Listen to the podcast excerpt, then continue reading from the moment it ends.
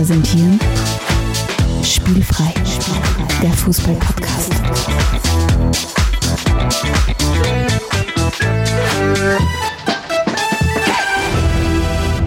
Herzlich willkommen zu einer neuen Folge von Spielfrei, dem Fußball-Podcast direkt aus Graz. Und mit mir im Studio sitzt Stefan Adeljumi Adelmann.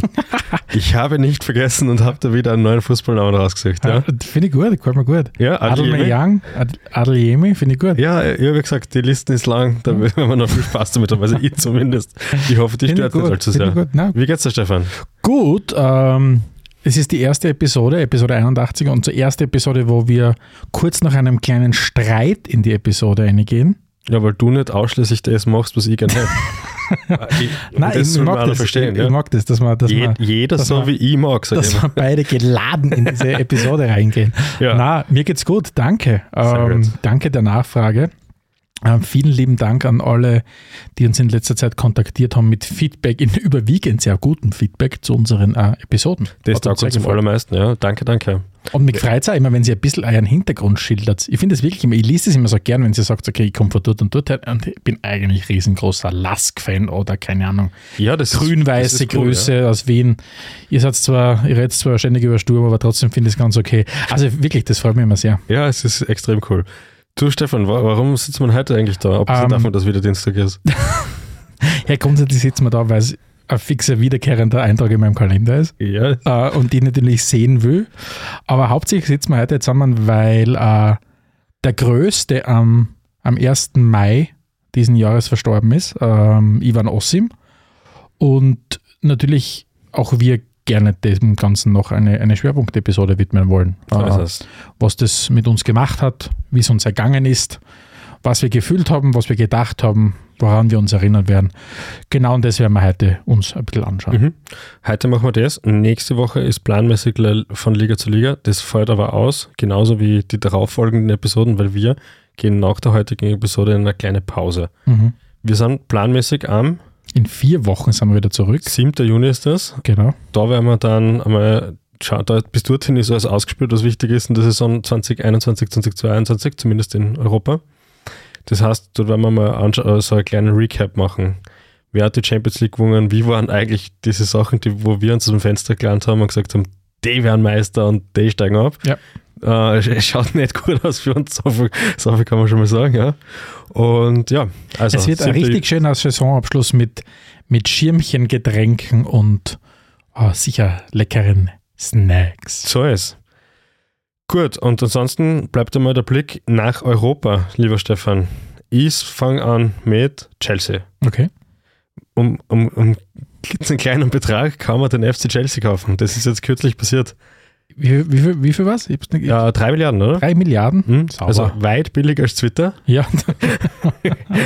Vielleicht nicht ganz einflussreich, ja, aber 3 Milliarden. Aber auch in Ami-Hand, glaube ich jetzt, oder? Ja, so ein Konsortium Böli, von oder wie er heißt. Irgendwelchen Leuten geben und Fantasiegeld aus und damit passiert das alles. Abwicklung soll noch im Mai über die Bühne gehen, ist aber natürlich in Fußballverhältnissen extrem schwierig trotzdem, weil Kaderplanung geht ja nicht jetzt dann los, wenn die Meisterschaft aus ist, sondern schon längstens losgegangen. Und Chelsea kommt einerseits Spieler abhanden und andererseits können sie aktuell niemanden Neues verpflichten. Das wird eine kleine Katastrophe werden für Chelsea, oder? Zumindest eine richtig schwierige Saison. Also, und ich glaube, du kannst im Moment überhaupt nicht planen, was hast du für Transferbudgets zur Verfügung, Wie wird überhaupt dieser Verein weitergeführt, nachdem zuerst der Russ war und auf einmal kommt der Amerikaner daher, wie funktioniert das? Das klingt ein bisschen wie nach so einem Steven Seagal-Film aus den 1980er Jahren.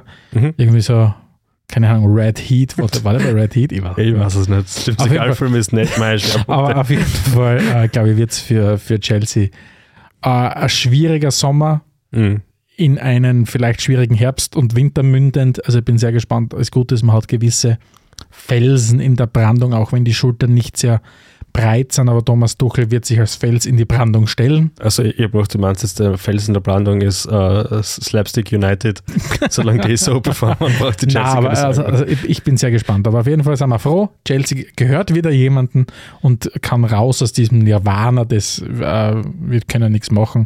Bin sehr gespannt, wie es mit dem Verein weitergeht. Das ist sicher ein sehr, sehr sehr entscheidende 1-2 Jahre jetzt. Und ich meine, man kann zum Abramowitsch stehen, wenn man will da auch gar nicht großartig werten, aber immerhin hält er Wort. Er hat gesagt, Und die Gewinne, die er macht, werden nicht quasi eingefroren, so wie das restliches Geld, sondern das steht dem Briten zur freien Verfügung, wie sie es verwenden soll, für karitative Zwecke verwendet werden. Ja. Im Prinzip eine gute Sache. Ja, was ist sonst noch passiert in Europa? Du, ich möchte ein paar Grüße und Glückwünsche ausrichten, und zwar gehen meine Glückwünsche nach Oberösterreich und Niederösterreich. Einerseits möchte ich dem Georg Trauner gratulieren, also wir beide, seines Zeichens ja Innenverteidiger bei Feyenoord, dass der nicht nur sehr, sehr schlaue Transferentscheidungen trifft und zu Feyenoord gegangen ist, sondern dass er sich fürs Conference League Finale qualifiziert hat. Wir haben einen Österreicher in der Conference League im Finale gegen die Roma. Das ist schon mal großartig. Dann wirklich auch weiter geht's in Oberösterreich.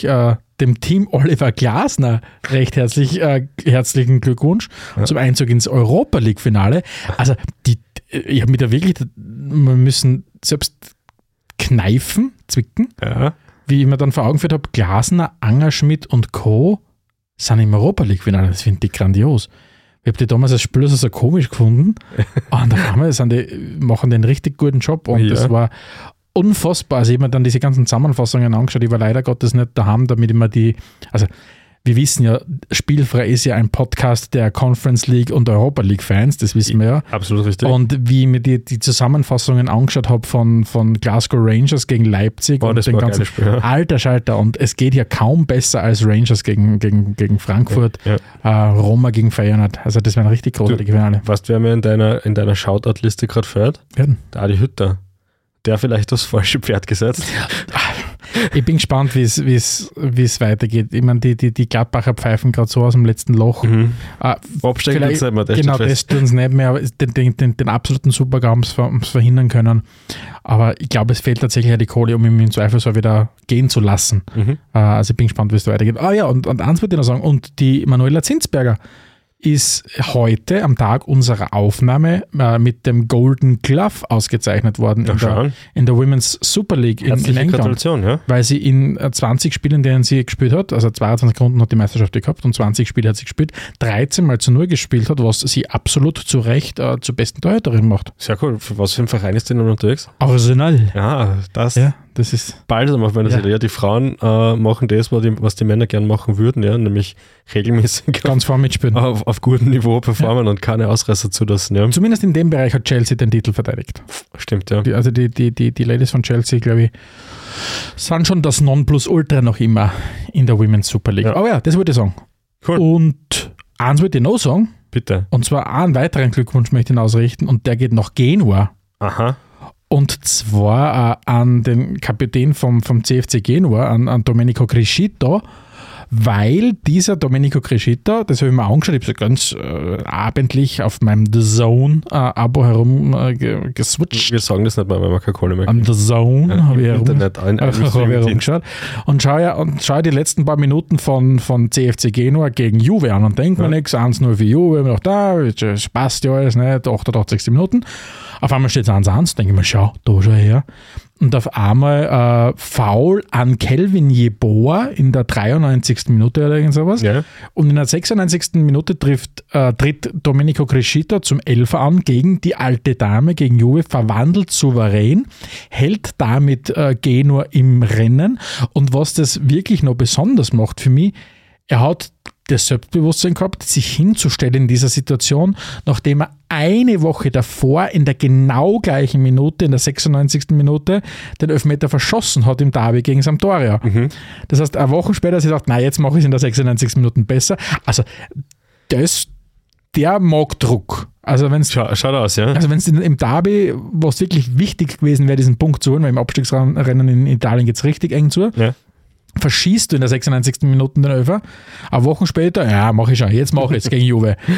Und wie gesagt, das waren jetzt sogar 3 Punkte, die er dadurch dem Verein gesichert hat. Also da ist es abgegangen in Genua. Und muss ich sagen, ich würde jetzt nicht sagen Kapitän der Episode, aber er ist zumindest der Kapitän, der, wenn es um das geht, voranprescht, muss man sagen. Ja, das gefällt mir gut. Wenn es um Verantwortung geht. Und haben sie es jetzt geschafft? Haben sie es schon gerettet oder ist es noch nicht fix? Nein, das sind immer noch, aber sie haben zumindest die Chance überhaupt noch, sich zu retten. Okay. Ich glaube, irgendwie 2 Punkte, hinter Salernitana. Das heißt, es bleibt spannend. Und damit es überhaupt spannend geblieben ist, weiß ich nicht, war es auf jeden Fall wichtig, dass Domenico Criscito gemacht hat, was er gemacht hat. Eine coole Geschichte auf jeden Fall. damit kommen wir schon zur ersten Rubrik, lieber Stefan, und zwar ist es das... das Getränk der Episode. Stefan, das Getränk der Episode ist ein für dich unsichtbares Mango Lassi. Der steht nämlich draußen im Kühlschrank. Ich gehe es jetzt sofort holen. Es ist fixfertig zubereitet. Du kannst in der Zwischenzeit ja schnell einen Schwank aus deinem Leben oder so erzählen oder einen Witz, wenn es einen guten warst. Am guten Witz. Ich habe tatsächlich keinen Witz, den ich jetzt da in diesem Podcast-Format erzählen kann, will. Vielleicht noch mal eine kurze interaktive Runde. Gibt es von eurer Seite da draußen beim Zuhören irgendwelche Fragen? Okay, Fragen. Alexander ist zurück, hallo. Ich habe inzwischen Fragen. Ich habe gesagt, ich will keinen Witz erzählen, weil mir fällt keiner ein, der nicht deppert ist. Das sollte ja sonst sein, darf. Ja, schon, aber das andere Depperte, was ich sage, hinter dem kann ich stehen. Also. Und Fragen aus dem Publikum sind keine kommen. Weil wir aber auch kein Publikum im Studio haben. Ja. So, wurscht, ist schon fertig eingeschenkt. Macht nicht minder richtig, was ich gesagt habe. Ich kann die Fragen kriegen. Das ist schon gut, dass ich ein Mango Lassi, danke. Ja, aber ich dachte, heute mal Mango Lassi. Das taugt man, das siehst du? Ja, immer wieder für Überraschung gut, das Getränk der Episode. Machen wir das, ja. Ist nicht gesponsert, von dem her sage ich das jetzt nicht. Was aber allerdings öfters vorkommt, ist, dass Hörerinnen und Hörer uns was sponsern. Dafür sagen wir immer artig Dankeschön. Wenn ihr das auch machen wollt, ihr könnt uns jederzeit über redaktion@spielfrei.at via PayPal was zukommen lassen oder uns natürlich eine getränkte Episode schicken. Auch darüber freuen wir euch. Und wenn ihr beides nicht wollt, dann könnt ihr einfach einen Vorschlag abgeben. Auch das ist natürlich etwas, was uns freut. Ansonsten würde es uns auch freuen, wenn ihr uns ein bisschen Aufmerksamkeit im Sinne von Bewertungen oder Weitergeben der Info, dass es einen coolen Spielfrei-Podcast gibt, stattfinden lasst. War das jetzt noch so? Ich glaube nicht zugehört. Verständlich. Nein, ich wollte was sagen. Ja. Ich will was sagen. Ja. Und zwar, liebe Zuhörerinnen und Zuhörer, nachdem der Alex und ich, wie wir gerade vorhin schon gesagt haben, also Alex gesagt hat, in so quasi kleine Sommerpause gehen werden. Ja, Sommerloch. Und wir beide ja, wie es ist gehört, ja gemeinsam in Dubai am Strand liegen werden. Oh, ich freue mich schon so. Spielen Sie in Dubai eigentlich Fußball? Nein, auf jeden Fall, was ich sagen würde, es würde mich extrem freuen, nachdem ihr keine Witze erzählen kann, die nicht deppert sind, aber on air, würde es mich extrem freuen, wenn ihr uns an redaktion@spielfrei.at vielleicht uns eure Lieblingswitze schickt. Oder keine Ahnung, sonst irgendeine spannende Geschichte, wo ihr sagt, hey, ihr zwei Blödel. Ja, ein bisschen Fußballbezug. Da habt ihr eine Geschichte, die könnt ihr euch im Urlaub durchlesen, während ihr dann in eurem, keine Ahnung, Camper dann sitzt, irgendwo zwischen Pristina und Zagreb. Okay. Na, also wie gesagt, wenn ihr uns irgendwas schicken wollt, schickt uns was. Dankeschön. Die E-Mail-Adresse ist wie immer redaktion@spielfrei.at. Genau. Und damit kommen wir auch schon zu unserer nächsten Rubrik. Wird die Sendung kosten? Die großen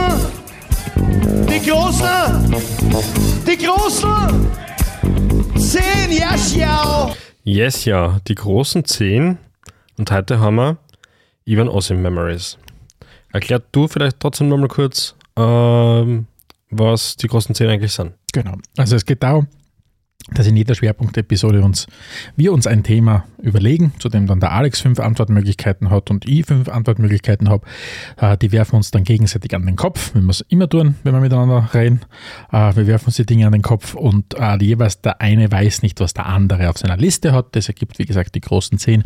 Und heute natürlich ist es auch das ein Programmpunkt, den wir dem Allergrößten, der Großen widmen wollen. Und wir sagen, okay, was sind unsere 10 großen Ivan Osim Memories. Und übergeben wir ihm vielleicht auch gleich kurz das Wort. Weil Fußball ist etwas Besonderes. Und was wird ohne Fußball, das frage ich mich wieder, immer. Genau, Fußball ist etwas Besonderes. Er hat uns sehr viele besondere Momente geschaffen. Stefan, magst du vielleicht mit deinem Platz 5 beginnen? Ja, ich nehme den Platz 5, der für mich am wenigsten emotional war, sondern am meisten unterhaltend war. Und zwar jeder Moment, in dem sich Ivan Osim an seiner für ihn montierten Handschlaufen an der Trainerbank angehalten hat. Das wird mir ewig in Erinnerung bleiben, weil man dachte, der coole Mann, wie er da gestanden ist, der Einzige, der cool ausschaut, wenn man BIM fährt wahrscheinlich. Und oder BIM gefahren ist. Ich bin insofern wirklich absolut voll bei dir, als dass das auch mein Platz ist. Ja. Also okay, dieses ja. Bild von ihm und der Schlaufen, die mir dann noch extra in Liebenau angehängt hat. Also ich habe es geliebt, also das, und das wird mir ewig in Erinnerung bleiben. Stimmt, ja. Ja, ist eine sehr gute Erinnerung und deswegen auch mein Platz 5.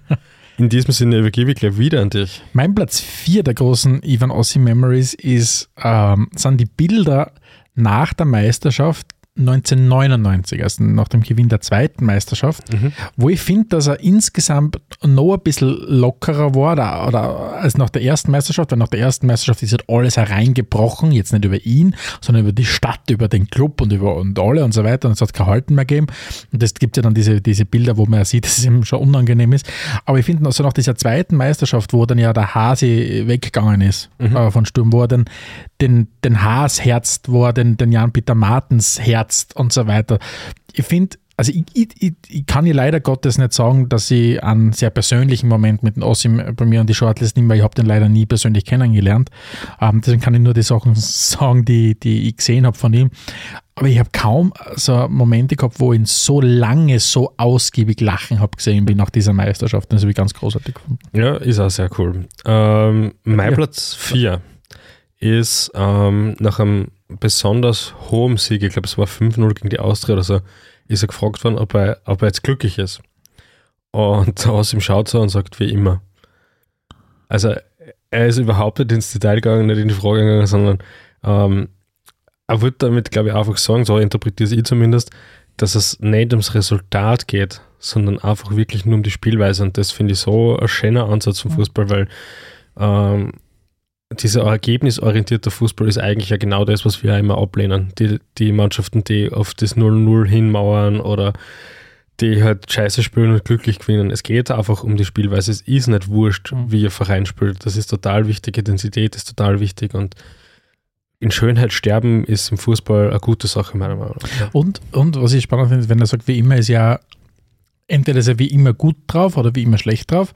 Was zum anderen heißen wird, dass vielleicht der Fußball etwas ist, was ihm halt wie immer Freude bereitet. Also allein die Tatsache, dass er gerade Fußball konsumiert hat, ihm Freude bereitet oder umgekehrt, wenn er nicht glücklich wäre, dass er gesagt, kann nicht einmal der Fußball helfen und so weiter. Aber ja, so wie du sagst, dieser unfassbare, knallharte Pragmatismus, das war Wahnsinn. Ja, cool. In seinen Aussagen, ja.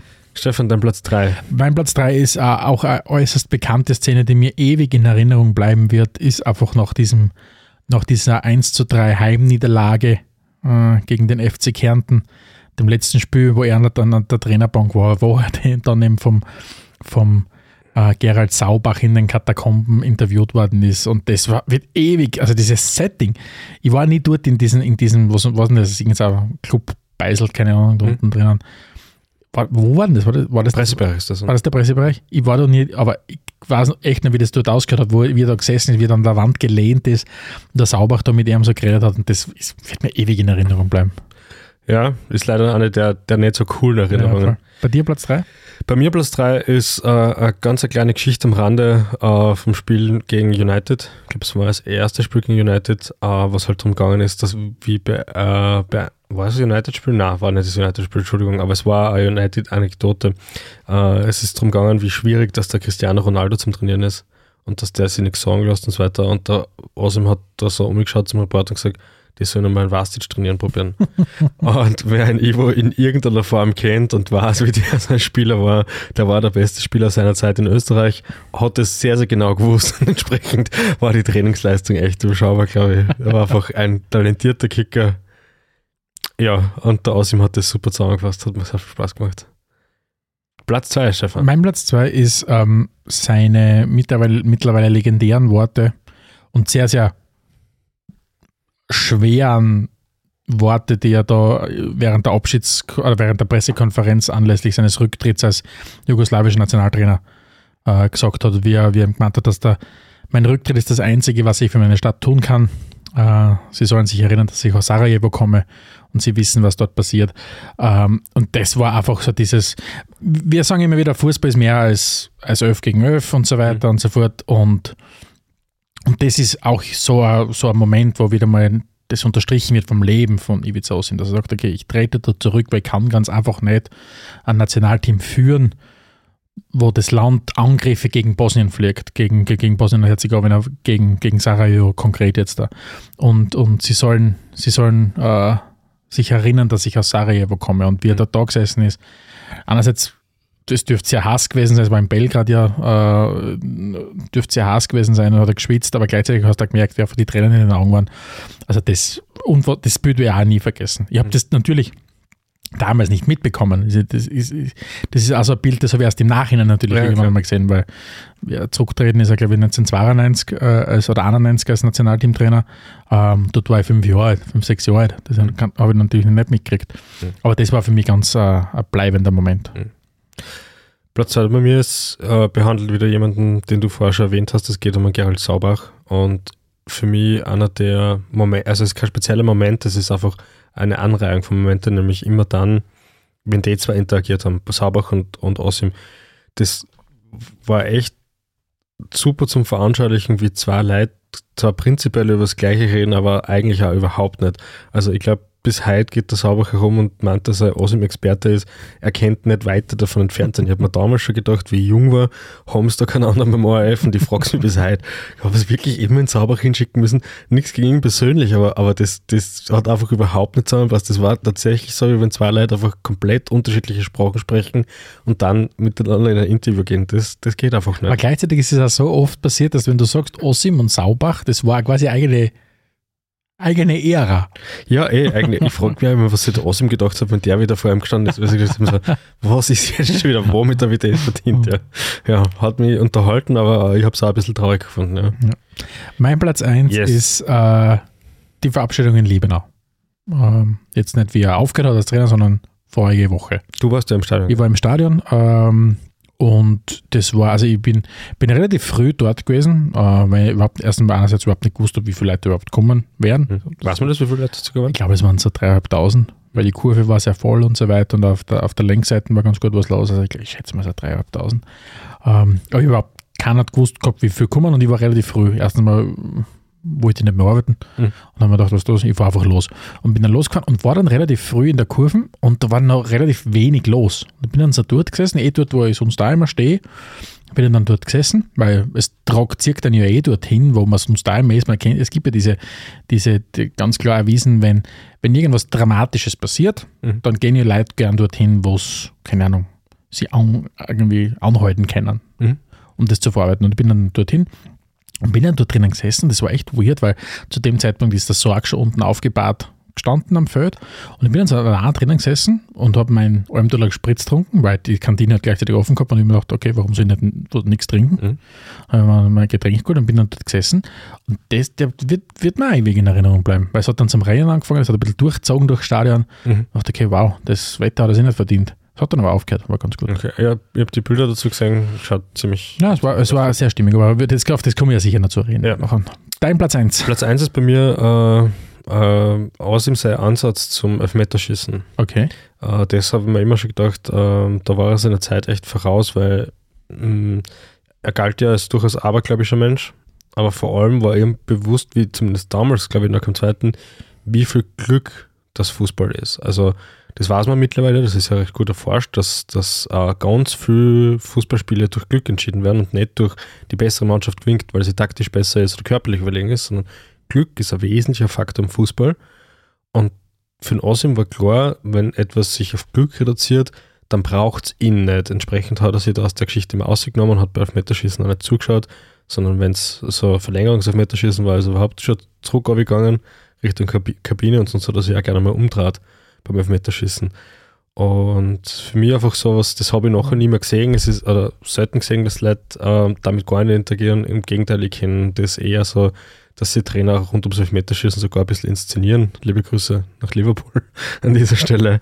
Ja, ich weiß auch gar nicht, warum das so prägend in meinem Kopf ist, aber das ist auch etwas, kann man oft nicht erklären, was man immer verfolgt hat. Ja. Mein Platz 1. Sehr schön. Das waren unsere 10 großen Ivan Osim Memories. Das waren die großen 10. Und jetzt kommen wir auch gleich zu unserem Schwerpunktthema. Spielfrei, der Fußball-Podcast. Und ich habe auch gleich wieder etwas vom Osim mitgebracht. heute, glaube ich, müssen Sie zufrieden sein mit dieser Leistung Ihrer Mannschaft. Sie wissen schon, wie ich auch, das muss man nur sterben. Ich muss nicht zufrieden sein. Warum? Genau, das ist mal wieder so ein Zitat, das den Osim, ja, das ihn zu der Person macht, die er gemacht hat, oder? Ich finde, er war der Meister einerseits des Relativierens und gleichzeitig auch mit nur, das ist jetzt nichts, was ich gesagt habe, das habe ich immer wieder gelesen, aber das stimmt einfach so. Mit seiner ersten Reaktion hat er quasi schon diese Frage vom Gegenüber entweder relativiert oder den, keine Ahnung, in eine ganz andere Richtung gleitet. Der will vielleicht drüber reden, ob man jetzt glücklich ist, und der leitet die Diskussion ganz woanders hin. Also er war da ganz grandios über seine Körpersprache, über seine Mimik, die Sachen ja, zu antworten in der für ihn wirklich einzigartigen Art und Weise. Und ja, für mich hat es halt auch den Stellenwert immer ganz gut beschrieben von Fußball. Also fanatisch, leidenschaftlich trifft sie ja beim Osim jedenfalls zu. Aber er hat immer wieder betont, auch, es ist so quasi die interessanteste Nebensache im Leben. Aber es ist nicht die Hauptsache vom Leben. Aber wenn du fanatisch Fußballfan bist, es gibt wichtigere Dinge im Leben, und diese Verhältnismäßigkeit fällt mir auch in der aktuellen Zeit oft mal. Voll. Gleichzeitig sagt er aber auch wieder, dass jeder Tag ohne Fußball verlorener Tag ist. Weil er halt sagt, ein Tag ohne die schönste oder wichtigste Nebensache ist ja der verlorene Tag. Genauso meine ich es. Ja. Finde ich gut.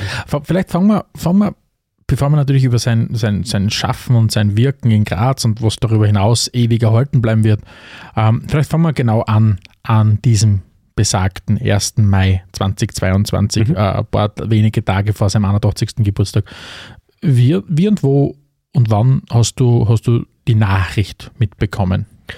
Interessanterweise in einem Gruppenchat mit dir, also nicht von dir, aber jemand, den wir beide kennen, hat einen kleinen Gruppenchat gemacht und hat uns das geschrieben, weil er einfach unsere erste Reaktion hören wollte und hat sich offensichtlich gedacht, dass wir es eh schon wissen. Ich zumindest habe es zu dem Zeitpunkt noch nicht gewusst, und da war ich, wie soll ich sagen, also ich habe das zuerst gelesen und habe mir gedacht, so, weiß jetzt nicht, was ich mit dem anfange. Ich habe das überhaupt nicht einordnen können, weil es halt nicht irgendwie über Nachrichtensender oder sonst irgendwo herkommen ist oder auch nicht jetzt unbedingt über jemanden, mit dem ich sowieso regelmäßig rede, sondern es war echt aus dem Nichts aus, und ich habe entsprechend damit auch nichts anfangen können. Und es hat dann eine Zeit gedauert, und dann irgendwann bin ich auf der Couch gesessen und habe gedacht, so, ich glaube, ich muss jetzt mal ins Internet schauen, wie es halt oft so ist, wenn man solche Nachrichten kriegt.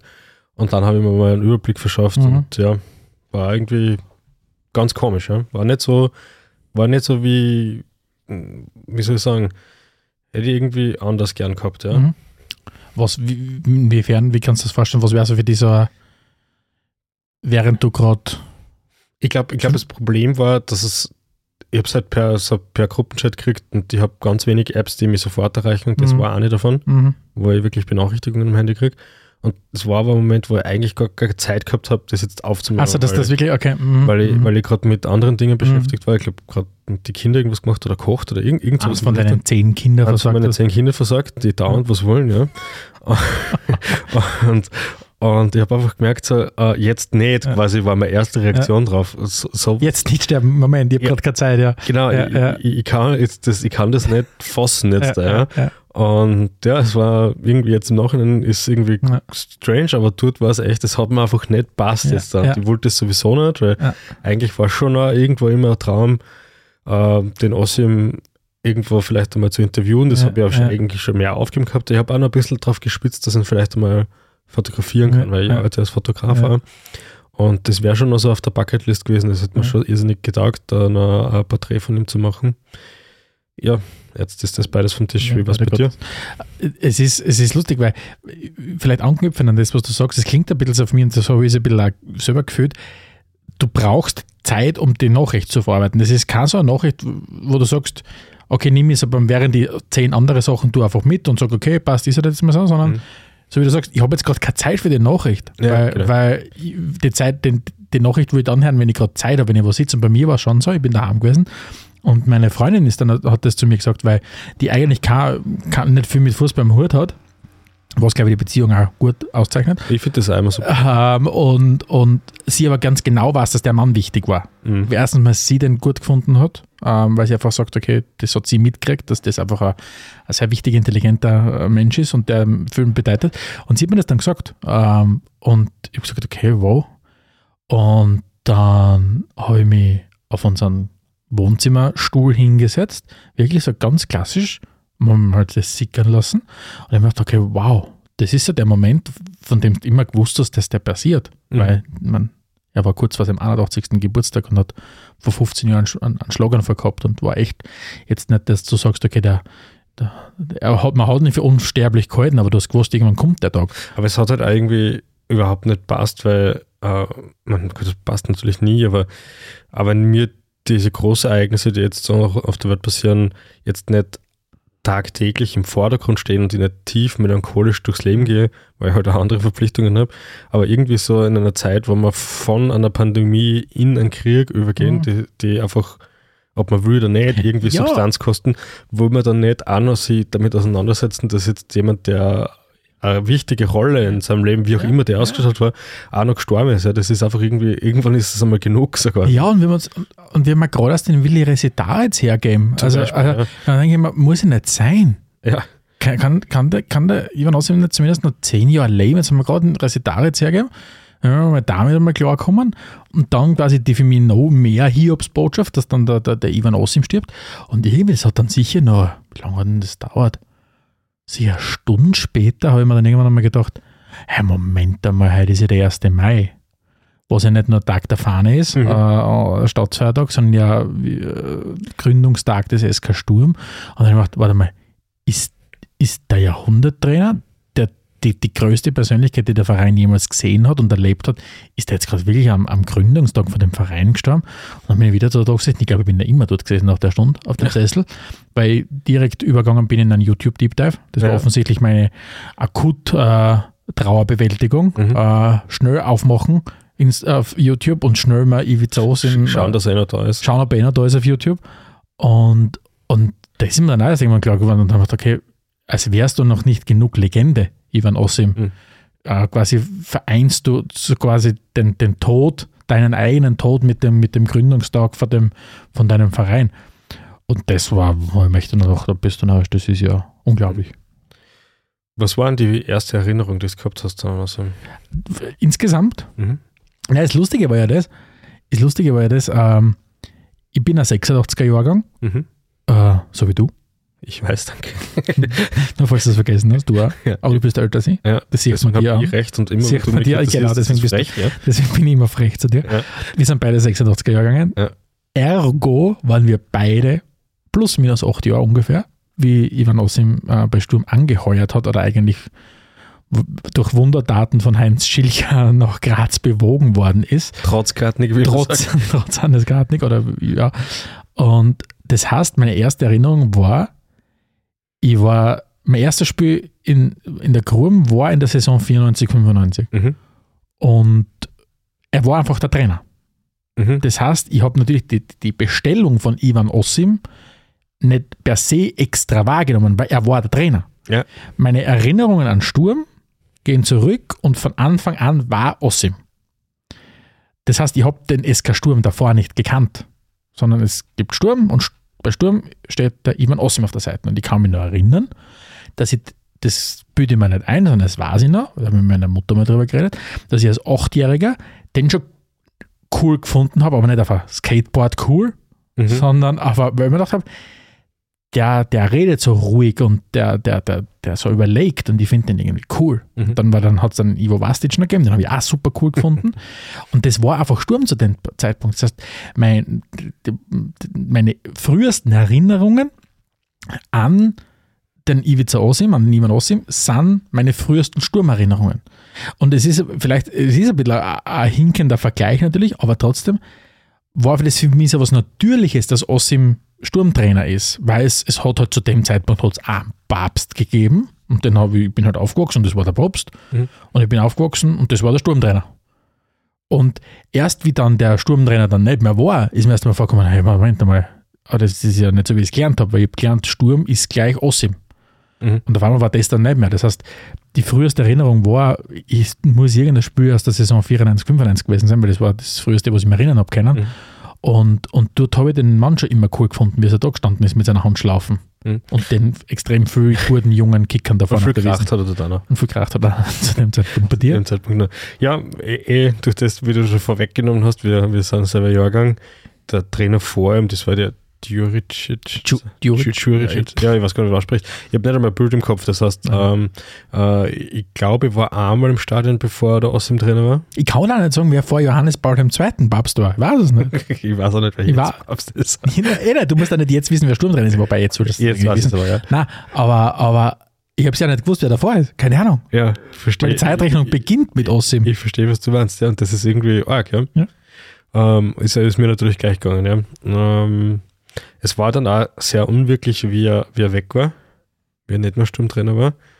Und ich habe eigentlich immer damit gerechnet, dass er irgendwann wieder auftaucht. Aber ich glaube tatsächlich, das hätte schon passieren können. Ich glaube einfach, dass wirklich da dann vielleicht der Schlaganfall, weil ich meine 2007, da war 15 Jahre, da war er gerade 66 Jahre, vielleicht hätte er da noch was gemacht. Mhm. Gerade so in dieser Phase, wie Sturm dann ja gerade fast bankrott war und solche Sachen, insolvent war, dass man dann vielleicht, dass er gesagt hat, okay, hey, wow, ich gehe jetzt da nochmal ran und mache das zumindest noch in dieser kritischen Übergangsphase. Wäre auf jeden Fall spannend. Wäre sicher spannend gewesen. Aber es war tatsächlich so, und das muss ja im Grunde was arg sein, weil, um jetzt nochmal das von vorzunehmen, wir beide kennen Ivan Osim von Beginn an, weil das ist an unsere Erinnerungen. Das prägte natürlich ganz stark diese Person, also unsere Wahrnehmung von dieser Ära. Mhm. Weil wenn du jetzt da, keine Ahnung, auf Leute schaust, die vielleicht 10, 15 Jahre älter sind als wir oder 20 Jahre älter sind als wir, die haben Sturm davor auch gekannt. Mhm. Und ich stelle jetzt mal eine These in den Raum. Diejenigen, die älter waren zu dem Zeitpunkt, wie Osim übernommen hat, die das Sturm davor schon kannten, das man offensichtlich, ich kenne es auch noch vom Hören sagen, nur durch den Kampf gekommen sind, die haben vielleicht zu dem Zeitpunkt schon gewusst, dass das, was da jetzt gerade passiert unten, was Besonderes ist. Ja, es hilft auf jeden Fall beim Einordnen, wenn du einen Vergleich hast. Ja. Weißt du, klar, für mich war das Sturm und der Ivan Osim die Norm. Mhm. Weil so habe ich es kennengelernt. Jemand, der wahrscheinlich ein gebürtiger, fragen wir noch bei unseren alten Kollegen von Black FM, nicht? Das sind ja alle die paar Jahre älter, die haben wahrscheinlich zu dem Zeitpunkt das vielleicht schon besser einordnen können. Oder geschweige denn, du bist, keine Ahnung, zu dem Zeitpunkt schon 30 Jahre alt. Hätte man einen Telefonschocker braucht eigentlich. Nächstes Mal. Na, und das, finde ich, macht es eben so besonders für mich immer. Mhm. Ja, ist sehr nachvollziehbar. Jetzt ist es so, Osim war ja Ehrenbürger in Graz, unglaublich beliebt. Zu Recht denkt man bereits, oder man hat eigentlich vor seinem Tod schon darüber nachgedacht, eben in irgendeiner Form ein Denkmal zu setzen. Dann gab es ja diese Regelung, lebende Personen kriegen nichts mehr. Jetzt lebt er eben nicht mehr. Was kriegt er jetzt? Nachdem er der Größte im Verein ist, den der Verein jemals gesehen hat, musst du hoch ansetzen. Du wirst jetzt, Ivan Osim sind keine Form. Also der Name Ivan Osim steht nicht für Form. Du wirst nicht die Farben des Clubs ändern, ihm zu ehren. Ja, okay. Du wirst nicht den Namen des Clubs, ihm zu ehren, ändern. Du wirst ihn nicht SK Osim Sturm Graz nennen, schätze ich jetzt einmal. Ja. Aber relativ drunter musst du dann gleich mal ansetzen. Und drunter wird mir jetzt nicht Logo einfallen. Ja, vielleicht das sagst du beim Wappen, wobei ich kann mir jetzt auch sein Konterfei auf der Sturmfahne nicht wirklich vorstellen, wobei ich kann mir vielleicht sogar noch vorstellen, aber gar nicht so sehr. Aber für mich ist es ganz stark. Und da, während du quasi das eine besprichst, machst du gleichzeitig ein zweites Thema auf. Er muss der Träger für mich der Heimat sein von diesem Verein. Aber Sturm hat halt, wenn es um das geht, um den Begriff zu verwenden, halt keine Heimat, die jetzt gerade dem Verein gehört. Mhm. Aber für mich ist das muss das Stadion sein, das nach dieser Person benannt ist, wo du als Mitgliederverein ein für alle Mal sagst, es ist mir wurscht, welche Versicherung oder was auch immer da daherkommt. Ihr könnt es gern unseren Verein sponsern, weil auf unseren Litfaßsäulen dressen, wobei es bei Sturm nicht mehr so schlimm ist, wie ich es mir vorstelle.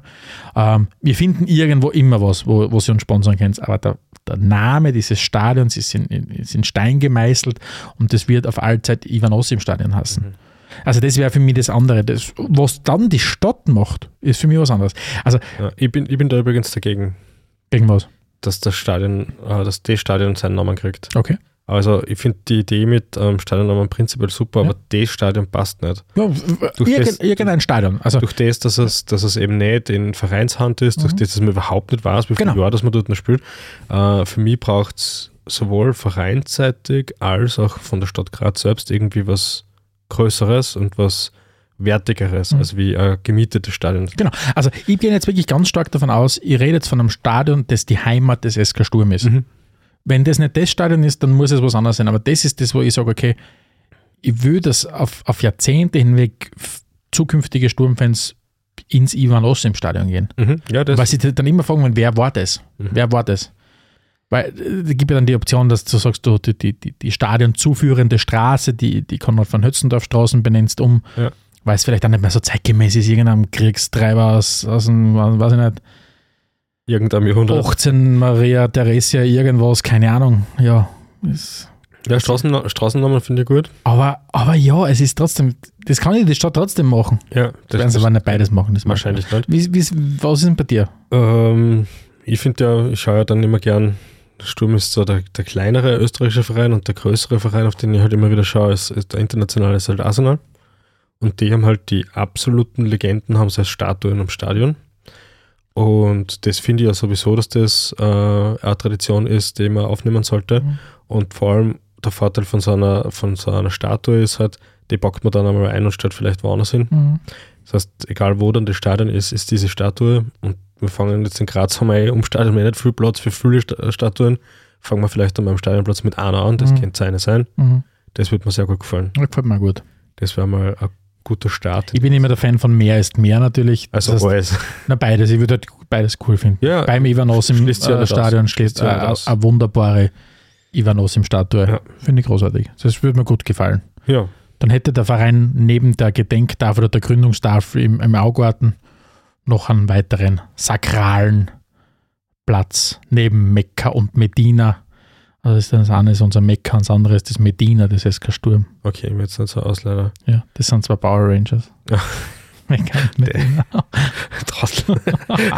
So, Stefan, du hast schon gesagt, du warst bei der Verabschiedung im Stadion. Ja. Wie war's denn? Erzähl mal. Der Verein hat im Moment, finde ich, ein gutes Gespür für Sachen.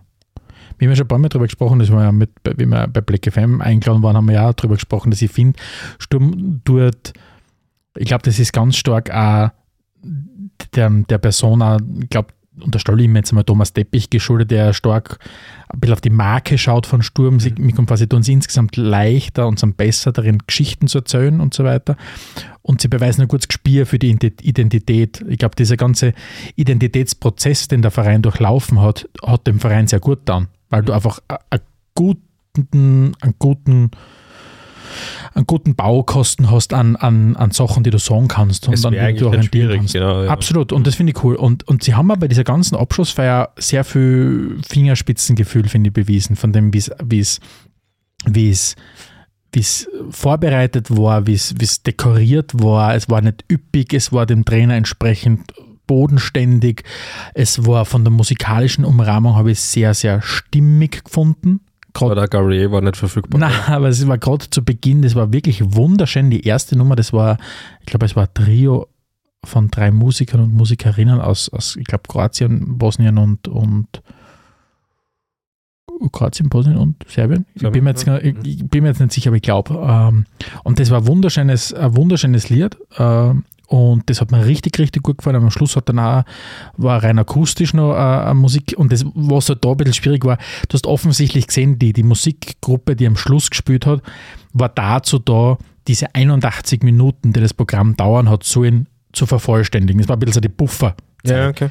Und deswegen, glaube ich, waren sie insgesamt mit dem offiziellen Teil ein bisschen schneller als erwartet. Deswegen hat die Band am Schluss müssen länger spielen, bis die 81 Minuten erreicht waren, bis dann das Licht im Stadion ausgeht. Und das hat dann ein bisschen dann dazu geführt, dass die halt immer wieder neue Nummern gespielt haben, dass immer wieder so am Schluss dann schon so ein Raunen durchs Publikum durchgegangen ist, so, jetzt spielen sie noch und jetzt spielen sie noch. Und dann sind wir da schon gedacht, okay, die werden halt wahrscheinlich einfach so lang spielen, bis Licht ausgeht. Das war wahrscheinlich der Deal. Mhm. Aber insgesamt sehr, sehr stimmig.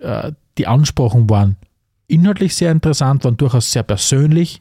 Ja, inwieweit natürlich Politik sprechen muss, sei dahingestellt, aber dem Landeshauptmann kann man zumindest zugutehalten, dass er doch ein großer Sturmfan ist. Ja. Und so waren es natürlich schöne Bilder, dann wenn du sagst, okay, wenn dann die Kurven 81 oder der Club dann 81 Bengalen erleuchtet, wenn dann hinter dem Sarg die Familie nachspaziert und dann die Mannschaft damals aus den 90er Jahren und dann danach die aktuelle Mannschaft, war insgesamt sehr stimmig. Und waren viele da von der alten Mannschaft? Ja, also von den 97, 98ern waren sehr, sehr viele dort und auch die aktuelle Mannschaft war dort und sie haben auch unten im Stadion, im Katakombenbereich, haben sie auch jetzt so eine Tafel mit Crowns und so weiter aufgebahrt gehabt, wo du in ein Kondolenzbuch eintragen hast können und so weiter. Das war insgesamt dem Trainer, glaube ich, sehr entsprechend. Ich habe dann das Glück gehabt, dass ich am Tag drauf mit dem Günther Neukirchner gesprochen habe und der hat dann gemeint, na, das hat er, ich glaube, so hätte es der Chef, wie er gesagt hat, hätte es sich gut vorstellen können. Das ist gut, ja. Ich war nicht vor Ort. Eine Geschichte ist mir aber untergekommen, wenn es nicht stimmt, dann berichtigen wir das natürlich gern, aber ich habe gehört, dass es für das Ganze gar keine Genehmigung gegeben hat, okay, weil zu kurzfristig und was der Leichnam im Stadion in Corona-Zeiten alles nicht so einfach und sie haben es einfach trotzdem gemacht und das habe ich extrem pragmatisch und angenehm gefunden, weil es war einfach ein würdiger Abschied und wenn der wegen so einer Formalität nicht stattgefunden hätte, es wäre einfach bitter gewesen. Ja, das finde ich gut, spannend, ja. Aber du musst ja sagen, es war halt wirklich von der Landespolitik über die Kommunalpolitik, also die Bürgermeisterin war da und es war UEFA-Repräsentant dort, also es waren schon sehr ranghohe Vertreter dort. Okay. Also das war schon... War schon trotzdem nichts, was weil eine Abteilung von der Stadt versus eine andere Abteilung von der Stadt, das reicht völlig aus. Ja. Das ist nichts. Nein, voll. Ja, um ein bisschen noch in unsere Erinnerungen zu gehen, was hat jetzt den Trainer so besonders gemacht für die, was hat denn für uns so besonders gemacht?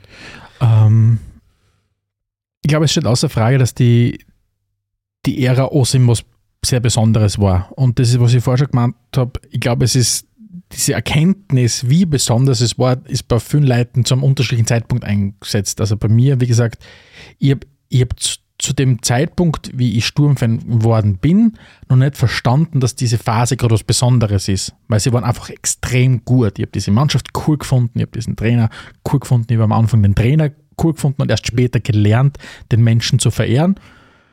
Aber für mich war der Sturm das die Norm, dass die cool sind und dass die gut sind. Deswegen haben sie mir getaugt. Aber ich glaube, bei mir hat es dann wirklich eben diese Jahre, wie es dann schwierig geworden ist, wie dann weg war, da habe ich mir erst gedacht, boah, was würde denn der Osim jetzt da gerade sagen, wenn der da wäre? Und vielleicht ältere Sturmfans, wenn es zu dem Zeitpunkt, während das schon passiert ist, die Saisons 94, 95, 95, 96 und so weiter, sie da mal schon gedacht haben, wow, was passiert denn da gerade? Das ist jetzt gerade was Besonderes. Mhm. Und das finde ich halt, wie soll ich sagen, was für mich also in Erinnerung bleiben wird, ist immer, dass die Ära selbst ja fast schon einem gewissen filmähnlichen Drehbuch folgt. Arg guter Trainer kommt und übernimmt komplette Rumpelmannschaft und macht daraus ein großartiges Fußballteam. Cinderella-Story. Nein, es ist, wie soll ich sagen, die ganze Geschichte von ihm ist schon für mich schon so filmreif und macht es so besonders, weil es gibt ja kaum was so oft bedient worden ist in den unterschiedlichsten Filmen wie sie sind scheiße, dann kommt einer, der eine macht's gut und dann sind's gut. Und natürlich war Osim viel mehr als das, aber das war es eben auch. Es war eine extrem arg gute Story, die da dem ganzen Verein zugrunde gelegt worden ist. Ja. Bei dir? Also neben dem, was du jetzt schon wunderbar ausgeführt hast, ist halt auch ein Zeichen dafür, was für ein arger Typ das einfach war, dass es keine Negativstimmen zu den Menschen gibt. Es gibt niemanden da draußen, oder ich kenne zumindest niemanden, der gesagt hat, das ist kein guter Trainer oder er hält den nicht aus, weil der unsympathisch ist. Oder Saubach war vielleicht nicht so happy wegen der Interviewantworten, aber ansonsten ist das einfach eine ultimative Wertschätzung und das gibt es vielleicht heutzutage im Fußball auch noch so ein bisschen, aber es ist sicher ganz selten und in dem Ausmaß und so nah zu uns und in der österreichischen Liga und so, kenne ich es halt so eigentlich nicht, ja. Ich hab da eine These und zwar, ich finde, der Osim war eine Versinnbildlichung und in Mensch gegossen unser Verständnis, dass Fußball eben mehr ist als 11 gegen 11. Fußball ist, wie man es selber immer sagen, Fußball ist Fankultur, Fußball ist Kultur, Fußball ist Gesellschaft, Fußball ist Politik, Fußball ist so viel. Und das alles verkörpert dieser Mensch.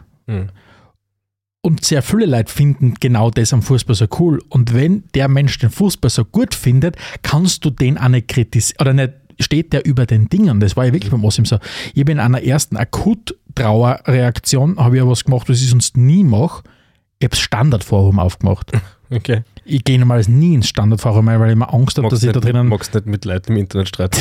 Nein, ich habe immer Angst, dass ich da nicht mehr zurück rauskomme. Und ich bin zum ersten Mal nach langer Zeit wieder ins Standard-Forum gegangen. Ja. Und da war halt wirklich, so wie du sagst, von jeder, egal was die Vereinsfarbe war, es waren anerkennende Worte. Aber nicht einfach nur, guter Mann, rest in peace, sondern hey, das war wirklich ein ganz großartiger Mensch. Ich habe auch versucht nachzudenken, wer so einen ähnlichen Stellenwert im österreichischen Fußball haben könnte.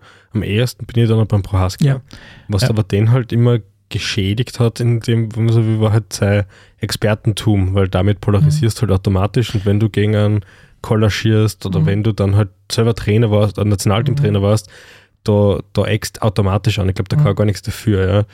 Aber ich glaub, am nächsten würde ich sagen, ist das Top-Haster. Ich glaube, der Schneckerl wird, und ich hoffe, dass der noch 30, 40 Jahre im Tank hat. Aber der Schneckerl, wenn der mal nicht mehr ist, irgendwann, wird er auch für ganz viel stehen. Aber nicht für das Gleiche wie der Osim, weil er einfach ein anderer Typ Mensch war. Aber der steht schon auch in Österreich zumindest über den Dingen. Also der Osim hat eine extreme Strahlkraft über Österreich hinausgehabt und natürlich ganz eine arge persönliche Geschichte da dahinter. Klar, klar. Aber ich bin da schon ganz bei dir. Und was halt auch für mich so arg war zu sehen ist, du hast eben auch eben aus den Gesprächen heraus mit dem einen oder anderen Spieler aus der 97er, 98er Generation, hast du dann gemerkt, was der für einen Stellenwert gehabt hat. Mhm. Also diese Mischung aus Ehrfurcht, Respekt, Bewunderung, Spaß, der da eine riesengroße Rolle gespielt hat, geistig auch extrem fordernd gewesen, jederzeit das Gefühl zu haben, okay, der macht mich gerade wirklich besser in dem, was ich tue. Das ist bedingungslose, wir vertrauen auf deinen Weg, den du da gehen wirst mit uns. Also das habe ich ganz, ganz großartig gefunden, muss ich wirklich sagen. Was bleibt jetzt noch? Naja, auf der anderen Seite bleibt einmal, wenn man es jetzt ganz, ganz nüchtern betrachtet, die Erinnerung an einen Fußballtrainer, der in dem, was er gemacht hat, extrem gut war und gleichzeitig überall dort, wo er war, erfolgreich war. Mhm. Ob das damals bei Schelierschnitzer war, ob das in Griechenland war, im Nationalteam war, in Japan dann später war. Mhm. Er war überall erfolgreich. Und was mir ganz stark von ihm bleiben wird, ist natürlich darüber hinaus auch noch,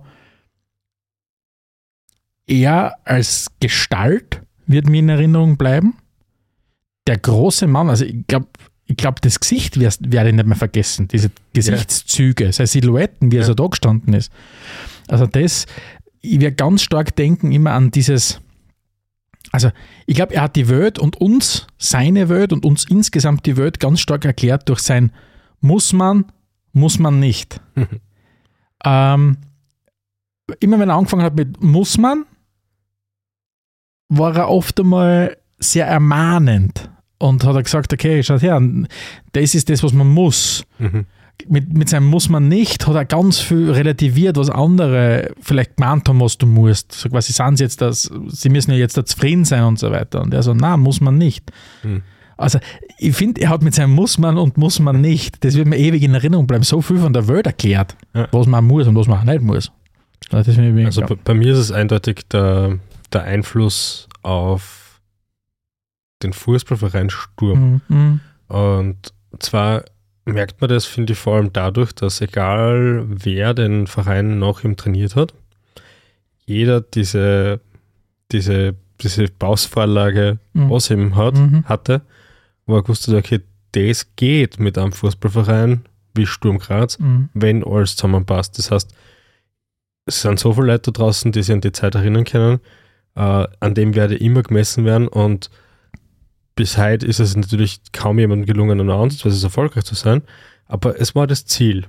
Und niemand hat versucht, Holzhacker-Fußball wieder bei Sturm Graz zu etablieren, so wie es davor war. Die Spielphilosophie, jetzt ist es in Leitbild und wo auch immer verankert, das, was sich auch die Kollegen von Black FM ewig gewünscht haben, zu Recht, ist also endlich einmal niedergeschrieben, aber es ist das Maß der Dinge, ist so zu spielen wie er. Unter der Voraussetzung hat, dass man jetzt keine Dreierketten mehr hat, er mit den Viererketten spielt und so weiter und so fort. Aber es hat nachhaltig verändert, wie der Anspruch vom Verein ist Und ja, das ist was Cooles. Ja, finde ja. Also ich bin ganz bei dir. Ich hoffe, das bleibt. Ja. Finde ja. Ich finde, er hat den Verein wirklich wachsen lassen. Mhm. Nicht nur sportlich. Es ist auf einmal guter Fußball gespielt worden, sondern er als Mensch hat den Verein auch in seinem Denken eben wachsen lassen, weiter wachsen lassen. Dass du sagst, okay, das war vorher der Verein der Kämpfer, die nur über den Kampf ins Spiel gekommen sind. Und so wie du sagst, das hat er verändert. Er hat quasi die DNA von dem verändert. Und du kannst nicht viel stärker eingreifen als in die DNA von einem Verein. Und das ist halt wirklich das, was er gemacht hat in diesen paar Jahren. Ein komplett ein neues Selbstverständnis zu schaffen. Das, und auch bis zum gewissen Grad sicher auch das Weltbild und den Horizont von dem Verein zu erweitern. Wo vielleicht das Weltbild früher mal nur bis zur Landesgrenze gegangen ist und irgendwann bis zur Grenze von Österreich, ist es irgendwann dann halt wirklich mal die Grenzen Europas oder weltumspannend gewesen durch das, was er halt gemacht hat. Mhm.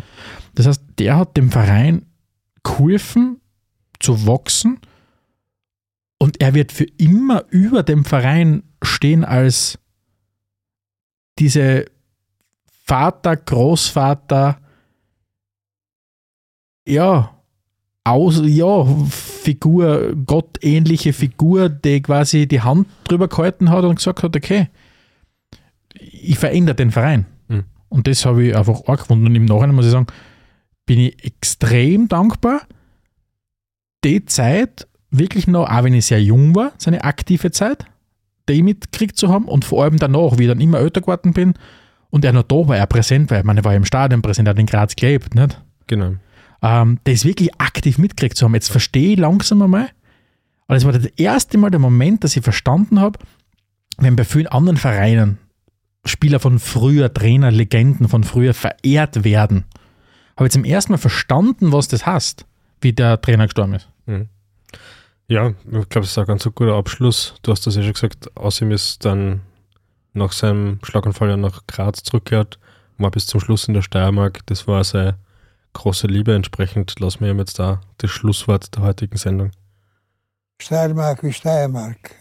Diese Liebe auf ersten Blick, das war so bei mir. Ich bin gekommen und dann habe ich mich gleich gesagt, bleibe hier jetzt.